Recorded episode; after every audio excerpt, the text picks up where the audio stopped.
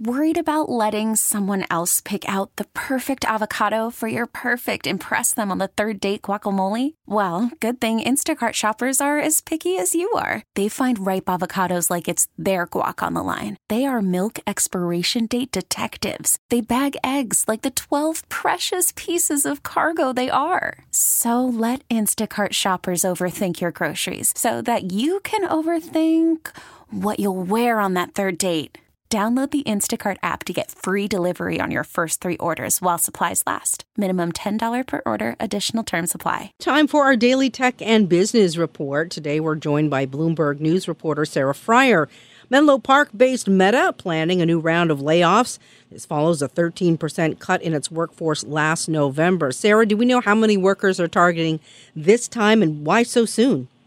Well, it is going to affect, uh, our sources say, thousands of employees. And the reason it needs to happen so soon, Meta has declared this their year of efficiency. They're trying to become a leaner organization, a faster moving organization with more successful products.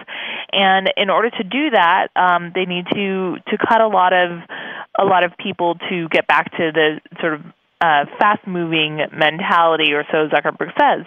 Um, this is a, a different kind of, of cut, um, more financially motivated than um, another round that we reported uh, was coming earlier this year, uh, one that was called a they called a flattening, where they're cutting a lot of their middle managers and asking them to turn into individual contributors or leave. So, two simultaneous processes happening right now at Meta to cut more employees. One that is more about making the organization efficient, and one that is more the this imminent one is more about meeting financial goals. Okay, so the 13% last November wasn't enough, but it, it does, I mean, if you're a worker who gets laid off, it feels the same either way. Oh, absolutely. And I think what we've heard from workers at Meta is that morale is at is at rock bottom. Um, people are very concerned about the future. There's a lot of restructuring, reorganizing happening there, and so of course there's just a lot of uncertainty. I mean, some people are energized by the idea of having a more efficient organization, but others are, are um, you know, understandably concerned about their future and whether they'll still have a job. Do we know how many of those middle managers opted to leave the company versus rolling up their sleeves and doing some of the work?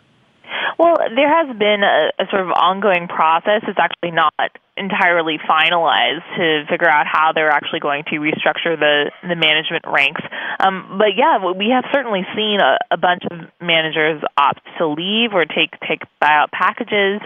Um, we think that the company is going to uh, maybe make a little bit clear what's um, what the plan is in the coming week. Um, whether that's just about the financial round of layoffs, this many thousands of employees that are cut, or whether that's about the um, the, the so-called flattening. Now, one thing that's different about this layoff round is director level and vice president level people did get input on which employees should be cut. Um, so that's a little different than the round of, of 13% in November, where uh, people were very much in the dark. Now, a lot of employees know these are are coming or some form of restructuring is coming, um, and and everyone is sort of waiting on pins and needles for it to happen. We're watching what's happening at Twitter with all of those layoffs. We don't. Do they feel the same thing is happening to to at Meta, or that Facebook is is, is more stable?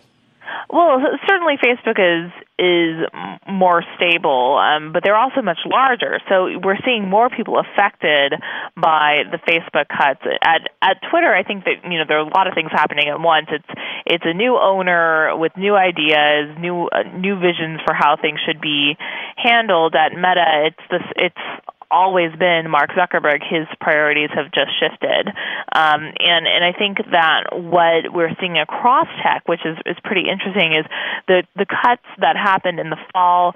Some companies have determined that they haven't gone far enough. So here's Meta coming back um, to cut more workers. Amazon did the same. Um, we are um, seeing them seeing them go back to the cuts in a way that I think definitely increases anxiety among workers, but I think they also are new to this. We haven't seen a big round of layoffs in big tech, um, pretty much ever um, with these companies. So they are still figuring out how is how do they slim their organizations in a way that is effective and will lead to lasting change. Sarah, thanks very much for the reporting. That is Bloomberg News reporter Sarah Frier. You can hear our tech and business report weekdays at 1230. T-Mobile has invested billions to light up America's largest 5G network from big cities to small towns, including right here in yours. And great coverage is just the beginning. Right now, families and small businesses can save up to 20% versus AT&T and Verizon when they switch. Visit your local T-Mobile store today.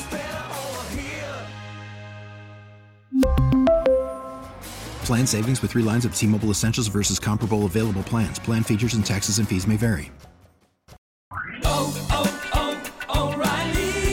Protect your vehicle's engine with a full synthetic oil change and save with Mobil 1 at O'Reilly Auto Parts. Purchase five quarts of Mobil 1 full synthetic motor oil and receive a $10 O'Reilly gift card after rebate. See store for details. With your Mobil 1 purchase, you'll also receive two times points during O Rewards Bonus Points Month at O'Reilly Auto Parts. Oh, oh, oh, O'Reilly Auto Parts.